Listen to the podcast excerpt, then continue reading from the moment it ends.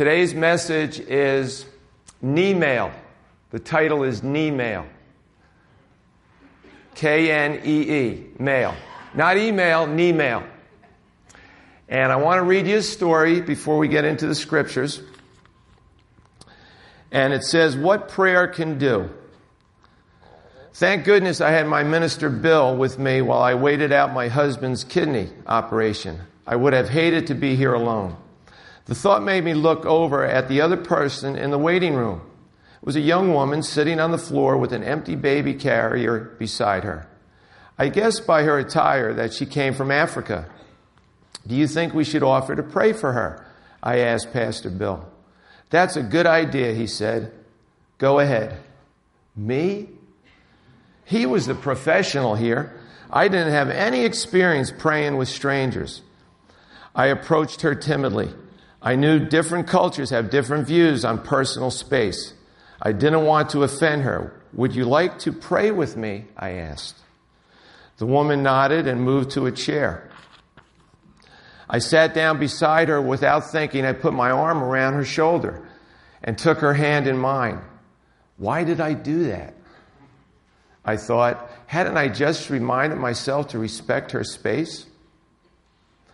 If she was offended, she was too polite to say so. The two of us prayed for several minutes and then chatted on and off for the next few hours. My new friend from Nigeria, her daughter Grace, was having open heart surgery. When the tiny baby was finally wheeled by on a gurney, the woman leaped up to follow. That was the last I saw of her until a week later.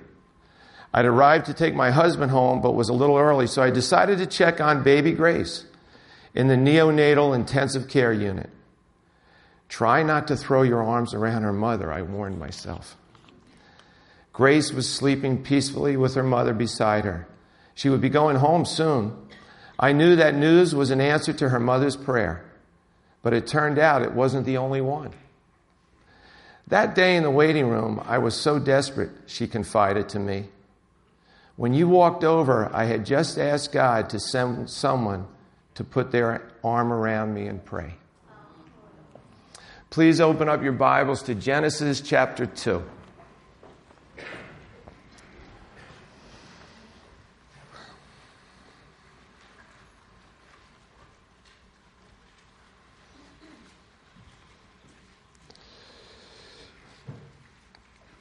I'm going to take you through some scriptures this morning. And I was just thinking over the years and just with the camp coming up this week, you know, a pastor um, and a coach have very similar callings. We try to prepare our team, our, the individuals on our team, for service, for the game. And every week you come here, or every Wednesday night when you come here, you're hearing God's word preached to you. We're preparing you for works of service, those things that are going on in your life.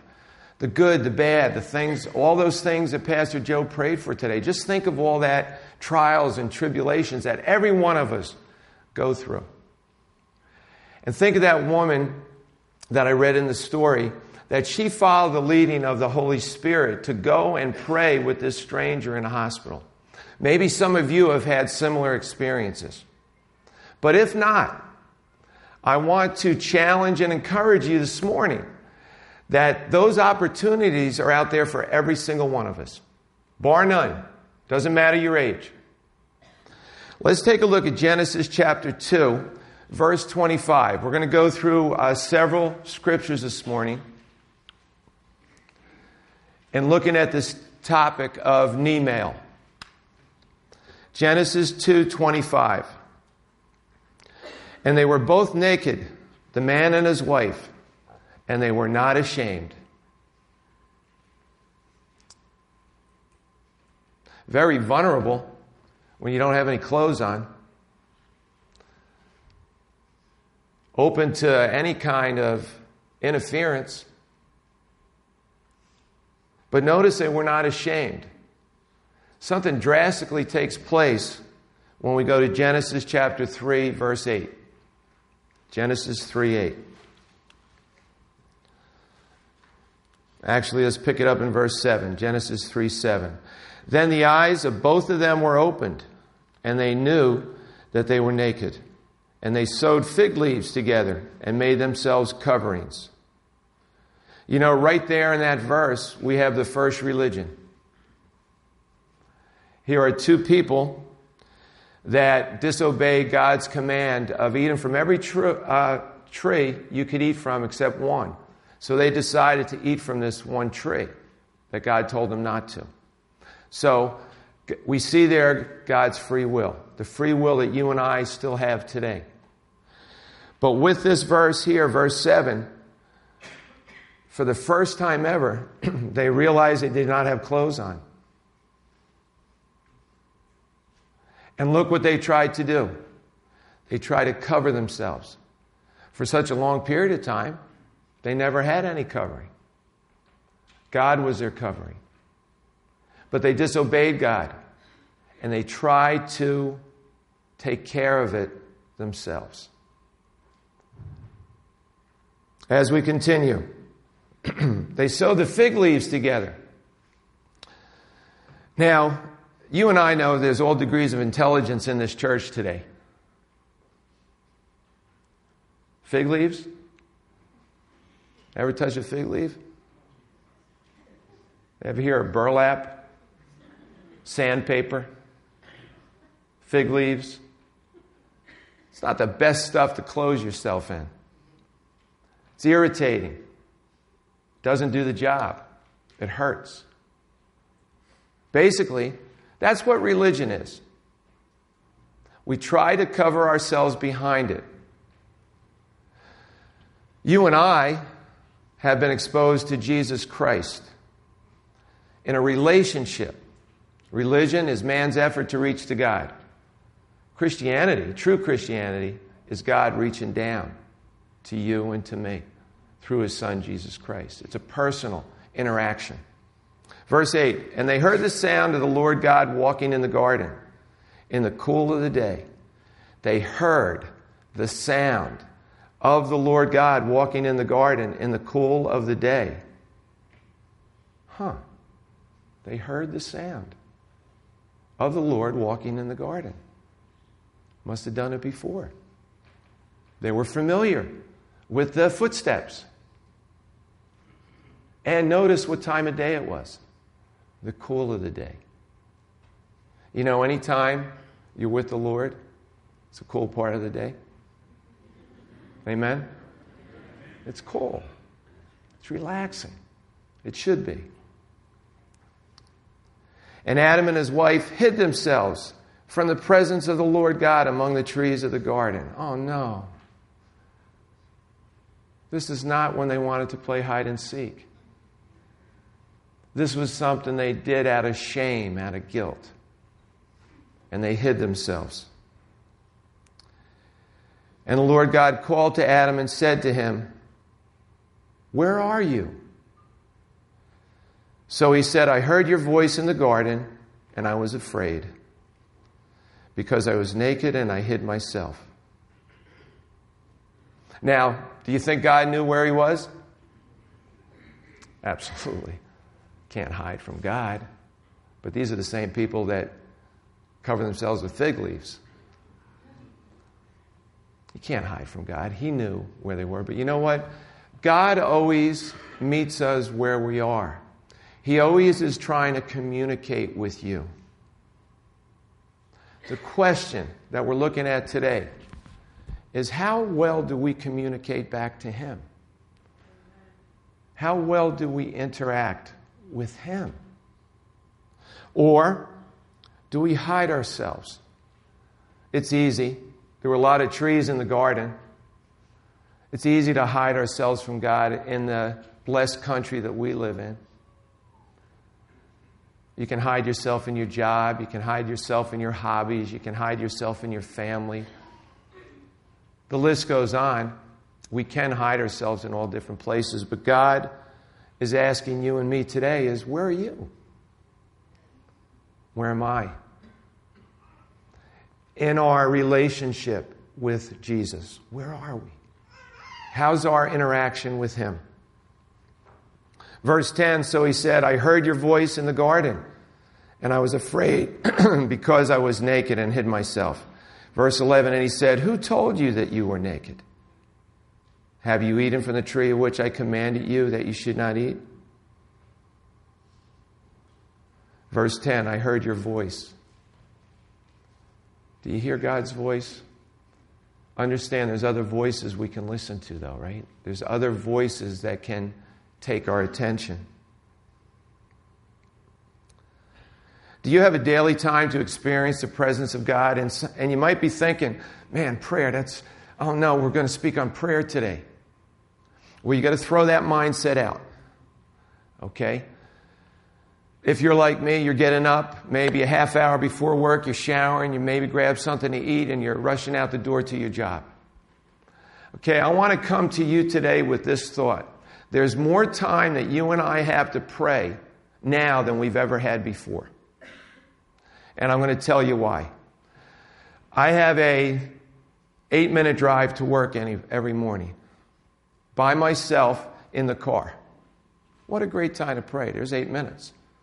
16 coming round trip. I have a dead time during my school day. We call it a prep period. It's like 42 minutes. I can use some of those, that time to pray. I'm walking in between classes going down the hallway. Oh, I just pray for that girl over there, Lord. Just touch her heart today. Oh, look at that group of teens down there, Lord. Just bless them today. Bring somebody into their life that speaks to them about you. Natural occurrences. Lord woke me up at 4 o'clock this morning. I was praying for you. I said, Lord, don't have these people stone me today. Just give them open ears and open hearts to receive what you have put on my heart today. I found over the last few years that when the Lord wakes me up in the nighttime, that's the best time to spend time with Him. Whether it's for five minutes, 10 minutes, an hour. So I want to encourage you and challenge you this morning to try to take some of the dead time in your day to use that to speak to Jesus. And we don't have to have him ask us, Where are you? We can just say, Lord, here I am. I want to spend some time with you. I'm here.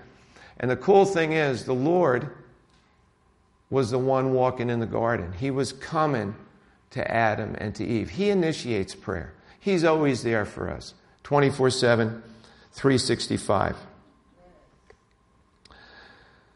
You don't have to turn to this. There's a few other passages we'll turn to, but in Ephesians 6 18, it says, Praying always with all prayer and supplication in the Spirit, being watchful to this end with all perseverance and supplication for all the saints.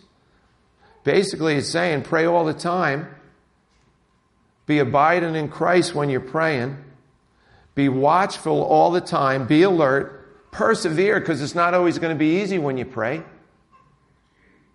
And pray for all of your brothers and sisters in the Lord. Pastor Joe did that today for people overseas that are being persecuted and killed.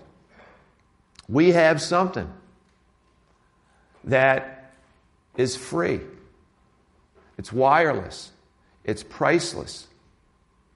No, it's not the cell phone. We wish but it's prayer. It gets right to the heart of God immediately.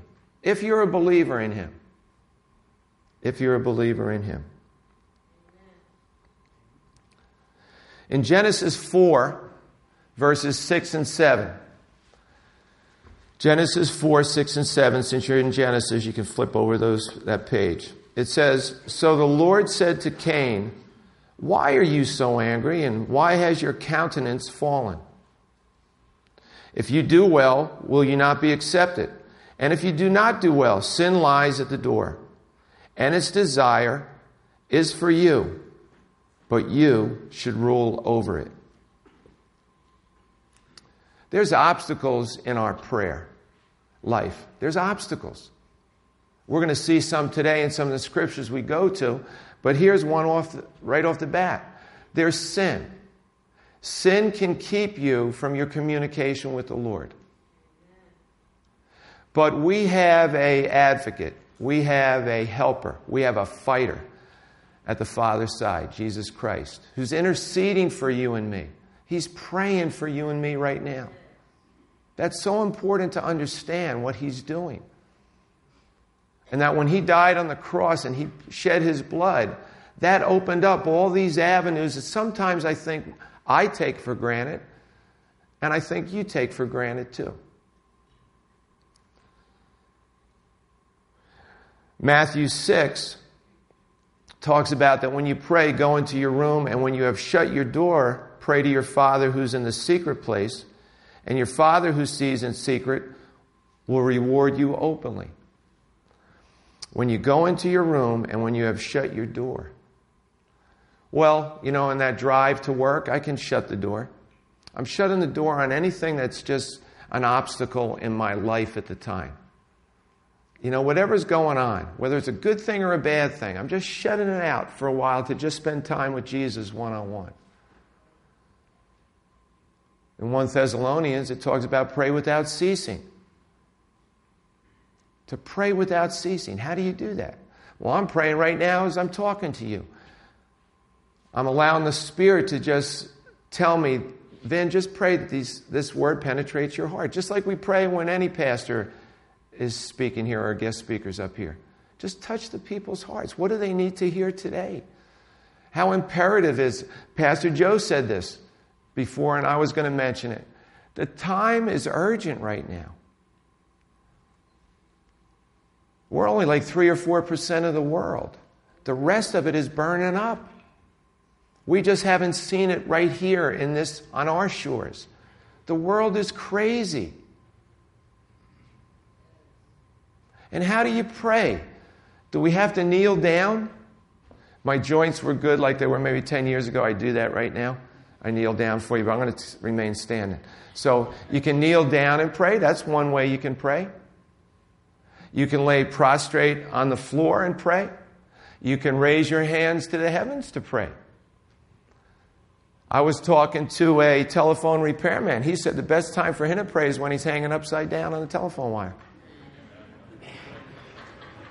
An army guy said the best time for him to pray was when he was in a foxhole ready to charge a hill. Another person says when they were in the concentra- uh, concentration camps during World War II. Boy, what an intense prayer that was. Or when they stormed Normandy Beach just before they got out of the PT boats. Tense time to pray. Some of you who have served in Vietnam in here, I bet it was an intense time to pray when you guys were going into the jungles. See, it's all a matter of perspective, isn't it? When we pray, how we pray, the intensity of our prayer. But if Jesus Christ was standing right in front of your face right now and just hugging you and loving you and talking to you, how focused would you be on Him? Yet that's exactly what's happened every time you and I pray to Jesus and interact with Him. In Ephesians 1, Ephesians 1, verses 3 to 9, it says, Blessed be the God and Father of our Lord Jesus Christ, who has blessed us with every spiritual blessing in the heavenly places in Christ. Now, I want to ask you a question. Do you know God's blessings and promises? Do you know what they are? I'm just going to throw out a few to you. Do you know you have an inheritance coming? Do you know you're sanctified, set apart by the Lord? Do you know you're a child of God? That you're a citizen of heaven? Do you know that you're a new creature in Christ? Do you know you have peace with God and you have the peace of God? Do you know your name is written in the book of life? Do you know you have victory over death? Do you know you have eternal life? Do you know that you have God's presence right with you? Do you know that Jesus is fighting and supporting us at the Father's side?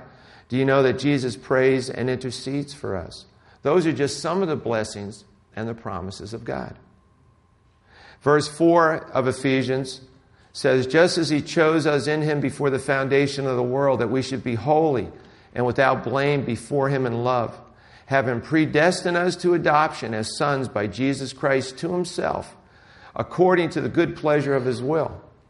you've been adopted. Everybody, you've been adopted into God's family. You are his son or his daughter if you've trusted him. Now, how do you get to know your new parents? How do you get to know a new mom and dad if you were adopted into that family? Well, through communication and through interactions, things that you do together. That's going to be the natural flow of your developing relationship with that parent. It's the same thing with our Lord. It's the same thing that's going on.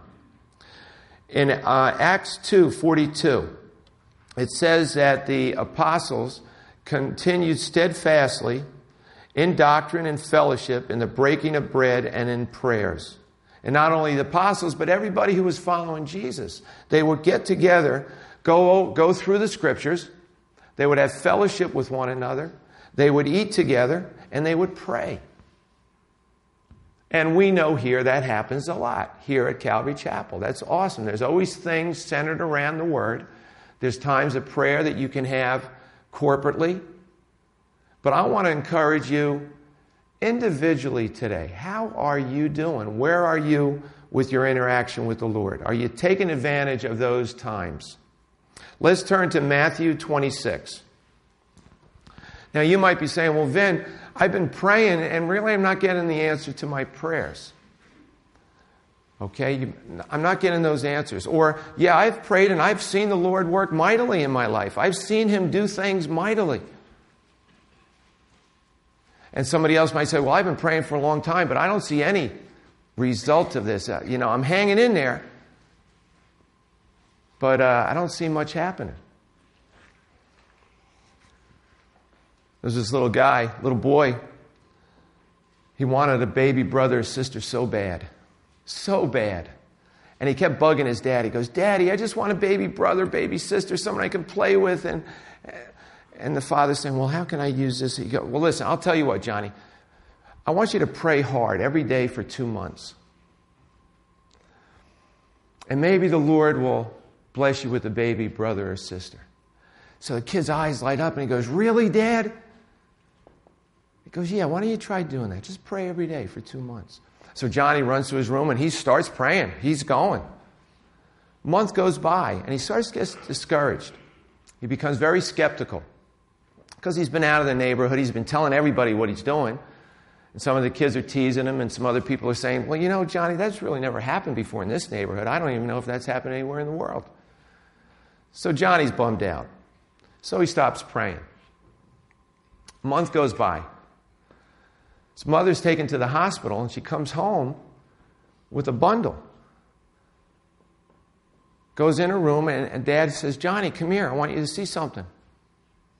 So Johnny comes in and comes in and his dad goes, uncovers the bundle, and it's not one, but two babies. It's twins.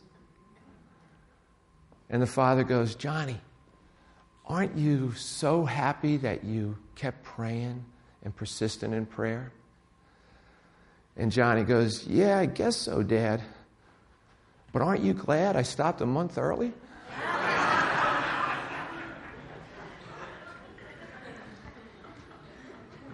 the, persistence, the persistence of prayer. Just keeping at it, never knowing the results, knowing that God's in control. Let's take a look at Matthew 26, verses 40 to 45. Matthew 26, 40 to 45.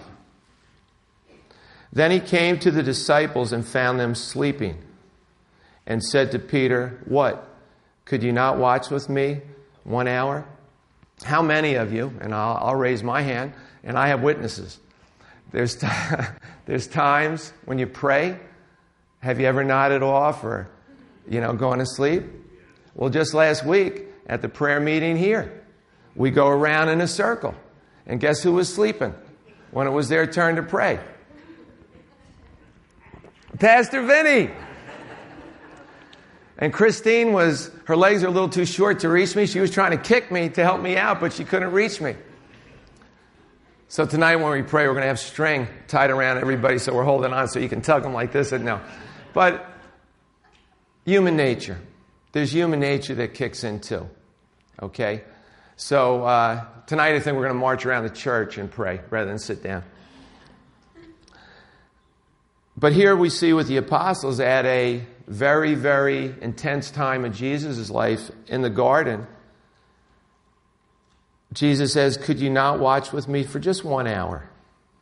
And then he goes on in verse 41, and Jesus says, Watch and pray lest you enter into temptation. The spirit indeed is willing, but the flesh is weak. Again, a second time he went away and prayed, saying, Oh, my Father, if this cup cannot pass away from me unless I drink it, your will be done. And he came and found them asleep again, for their eyes were heavy. So he left them, went away again, and prayed the third time, saying the same words. Then he came to his disciples and said, Are you still sleeping and resting? Behold, the hour is at hand, and the Son of Man is being betrayed into the hands of sinners. I want to just encourage all of us today to understand the uh, time of our history right now. Things in turmoil in our government, crime, drugs, um, boys and girls being abduct, uh, abducted for uh, slave, sex slave trade the amount of addictions that are in our country. And then if you go out of our country, it, it's, it's the same and it gets worse with people just not turning to the Lord, just paying attention to that God who came to Adam and Eve in the garden to say, Where are you? Trying to say to those guys, girls, I'm right here. I love you. You're, I'm your creator. I just want to get back in touch with you. Please turn to me and cry out to me. Go to Acts chapter 12.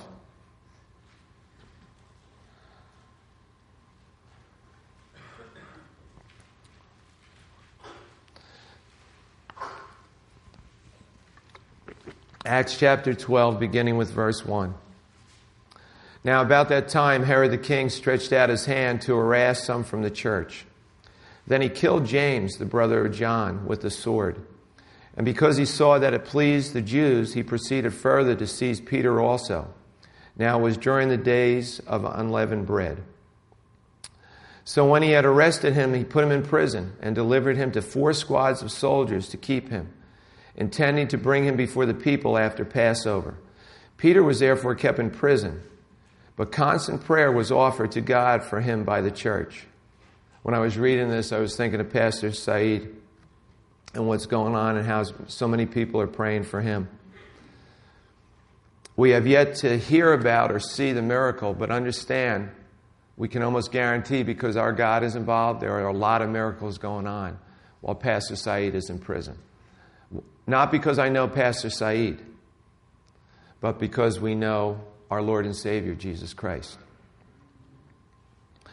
Verse 6 And when Herod was about to bring him out, that night Peter was sleeping bound with two chains between two soldiers, and the guards before the door were keeping the prison. Before I jump down to seven, are you like Peter? We're like Peter a lot in the negative ways, but here's a pretty cool positive one. I remember when our Savior was in a boat going over the Sea of Galilee in a storm, and he was sleeping in the front of the boat. Notice here, Peter surrounded by all these soldiers. His buddies were just killed. He's sleeping. He's sleeping in a prison. What prison are you and I in today? What prison are you and I that we've come here with, chained to? What's that adversity in our life today that we feel like enclosing us, it's smothering us? Well, understand, I believe that what Jesus is trying to tell you and me is that when we are interacting with Him, we can rest assured that He's in control and we don't have to be. And that's a tremendous spiritual, mental, and even physical peace to be where Peter is right now, where he's sleeping surrounded by his enemies and in the prison walls. Verse 7 Now behold, an angel of the Lord stood by him, and a light shone in the prison, and he struck Peter on the side and raised him up. He was sleeping so good, the angel had to poke him. Picture that. Pete, wake up, buddy. Wake up. That's a sound sleep. The Lord had to get his attention. And he did. Arise quickly. And notice his chains fell off his hands. Verse 8. Then the angel said to him, Gird yourself and tie on your sandals. And so he did. And he said to him, Put on your garment and follow me. So he went out and followed him and did not know that what was done by the angel was real, but thought he was seeing a vision. He thought he was just dreaming. He thought it was just a vision. He didn't realize this was really happening to him. Verse 10 When they were past the first and the second guard post, they came to the iron gate that leads to the city, which opened to them of its own accord. Yeah, right. I think the Lord went,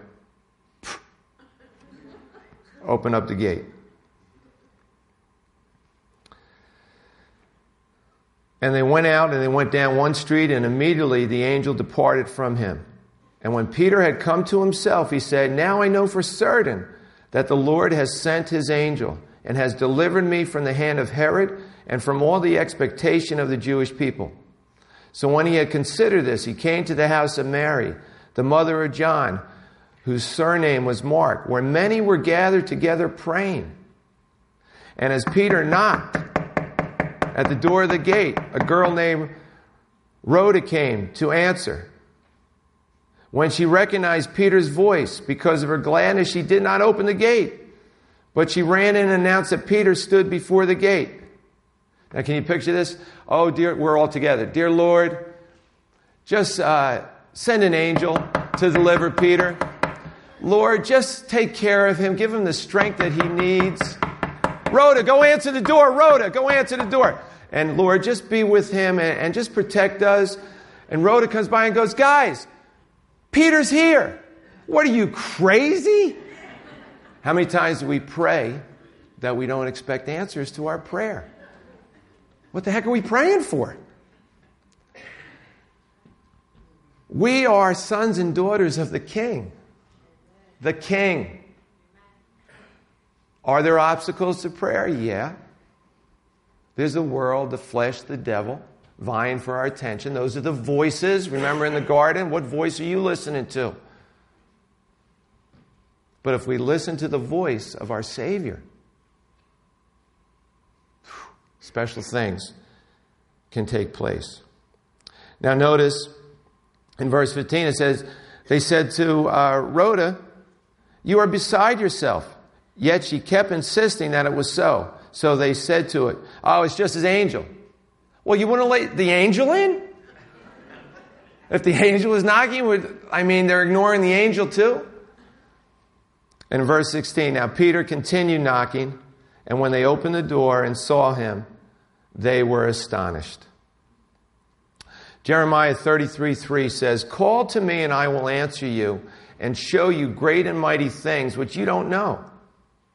Notice if you and I engage in prayer, and remember, prayer is just talking to God, it's just talking to Him.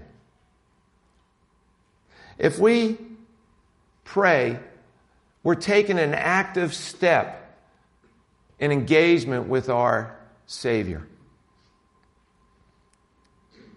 1 Samuel 12:23 says, "Moreover, as for me, far be it from me that I should sin against the Lord in ceasing to pray for you, but I will teach you the good and the right way."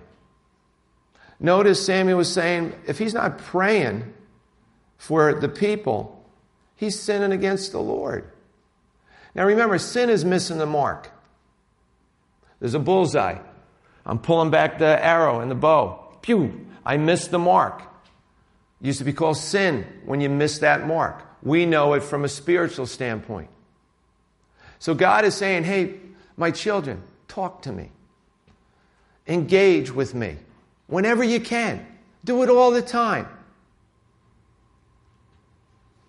Are we listening to God's word? Challenge, question. Are we listening to God's word? If not, He's not listening to our petitions. Let me just say that again. Are we listening? Are we obeying His word? If we're not, He's not listening to our petitions. See, obedience opens up the avenue for communication and interaction. Are we doing things that are pleasing in His sight? To know Him and to know His will, you must know His Word to know Him and know His will, you must know His Word. They're all connected. I want to challenge you to start being a word warrior. A word warrior that knows the word. You hide his word in your heart so that you do not sin against him. Psalm 145, 18, you do not have to turn to it. But the Lord is near to all who call upon him, to all who call upon him in truth. Truth means sincerity, reality. And the scripture goes on to say, His word is truth. 1 John 5, 14 and 15. Now, this is the confidence that we have in Him, that if we ask anything according to His will, He hears us. And if we know that He hears us, whatever we ask, we know that we have the petitions that we have asked of Him. Jesus will do what He promises in His Word. If you're not praying according to His word, you're not praying according to His will. George Mueller, uh, great pastor of another century, used to always pray with his Bible opened. He would read the word, and then he would pray the word. When you know the word, you know what you're going to pray for, and it's always according to God's will. Remember, the Holy Spirit helps in your weakness when you pray. You might not always know what to pray, but in Romans 8 26 and 27, it talks about that. That when you don't know what to pray, the Holy Spirit intercedes on your behalf and brings it to the throne of God. Even if it's just a groan, things are going on, and you're just going, oh, the Holy Spirit can intercede. He interprets that to the Father.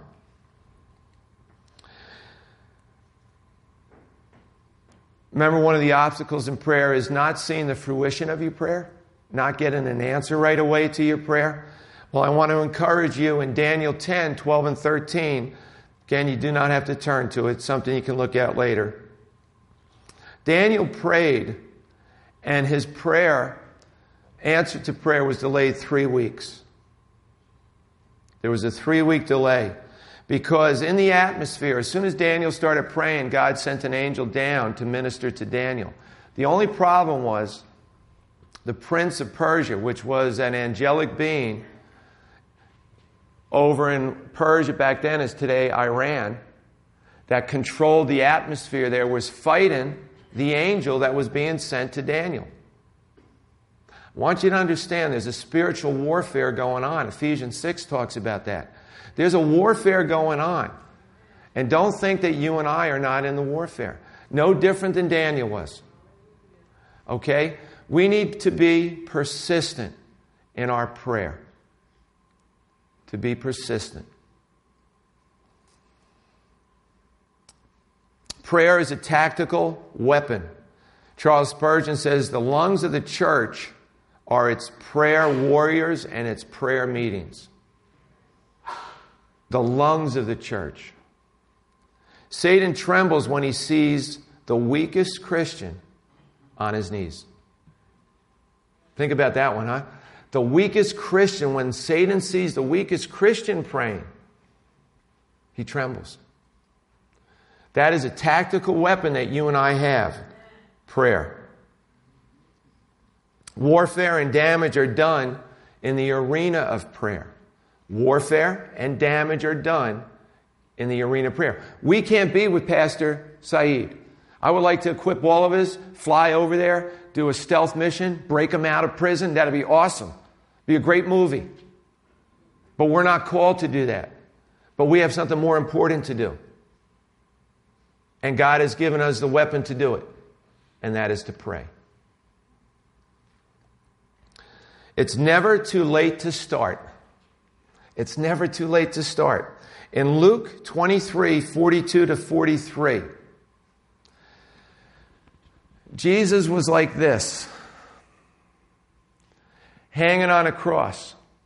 And there was a guy to his left and to his right. And in verse uh, 42, it says, Then he said to Jesus, Lord, remember me when you come into your kingdom. And Jesus said to him, Assuredly I say to you, today You will be with me in paradise. See, it wasn't too late for that thief to pray. It's never too late for you and I to pray. Never. We can start right now. Jesus in Revelation 22 20 says, I am coming quickly.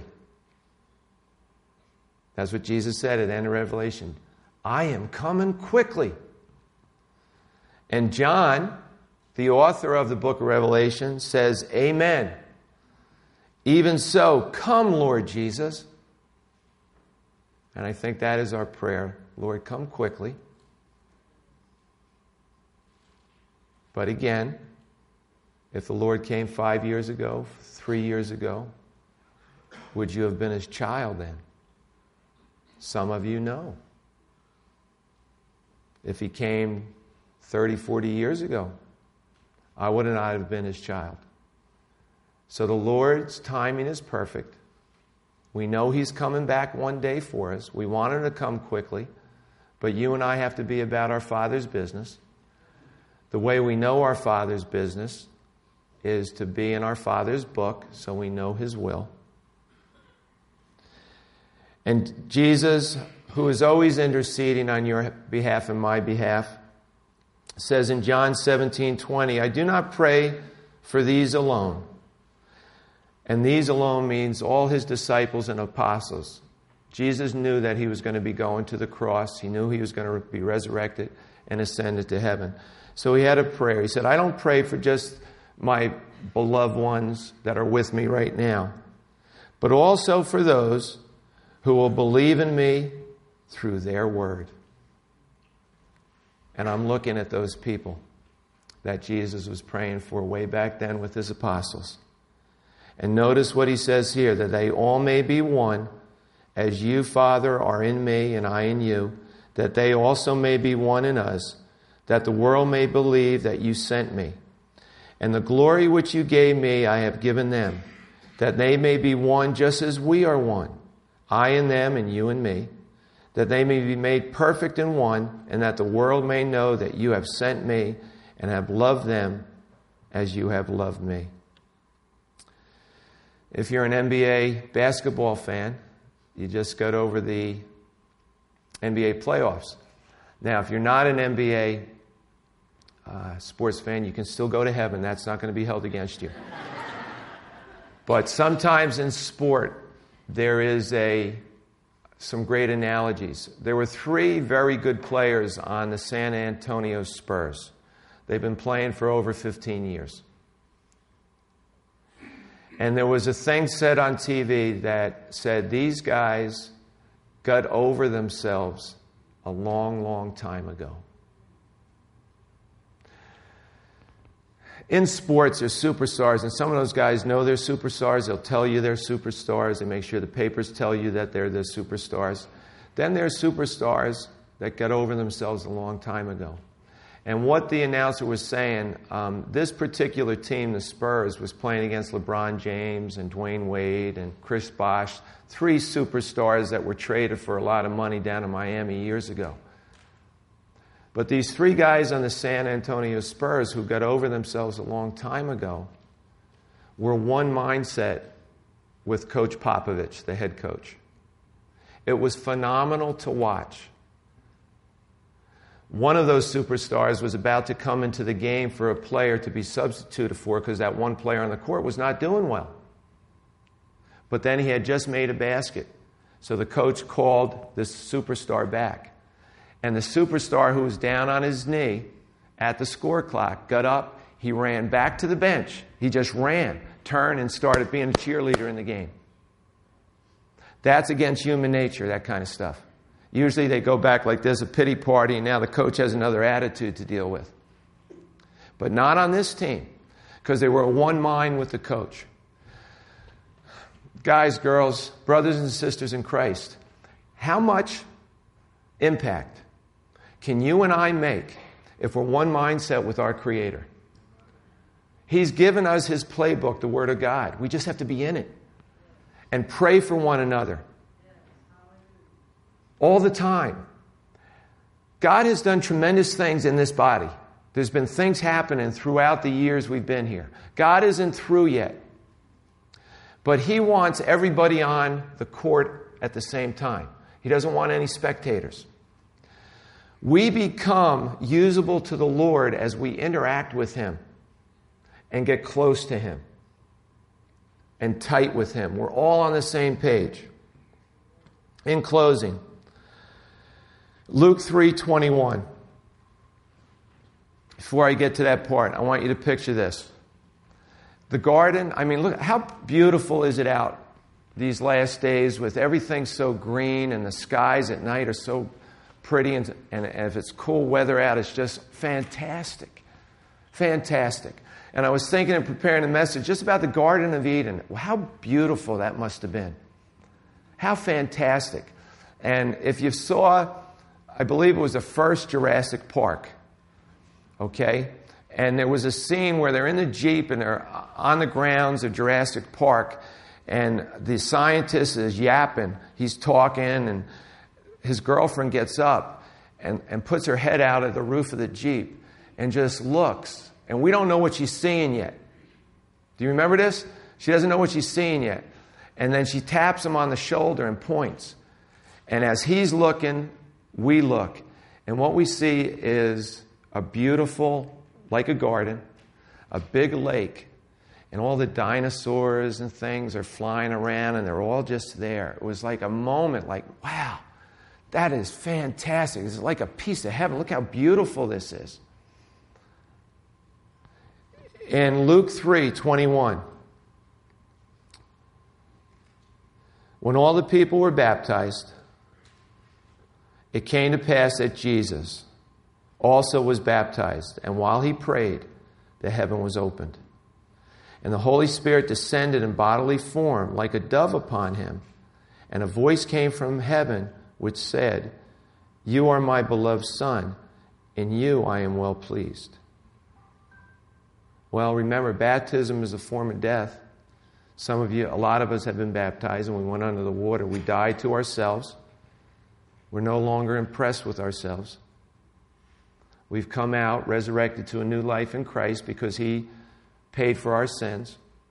He rose from the dead, and we too will rise with Him. And while he prayed, the heavens were opened. And the Holy Spirit descended in bodily form like a dove upon him, and a voice came from heaven and said, You are my beloved Son, and in you I am well pleased. And I believe this that every time you take the time and I take the time to stand in the presence of the Holy Spirit, because that's the only way it can happen. And remember, water is a lot like is an analogy of the Holy Spirit in the scriptures. So when we stand in the presence of God and we pray, I believe that what has happened here, that Jesus gave us the example, that the Father is saying to you and to me, that's my beloved daughter. There's my beloved Son, in whom I'm well pleased. Let's pray. Paul in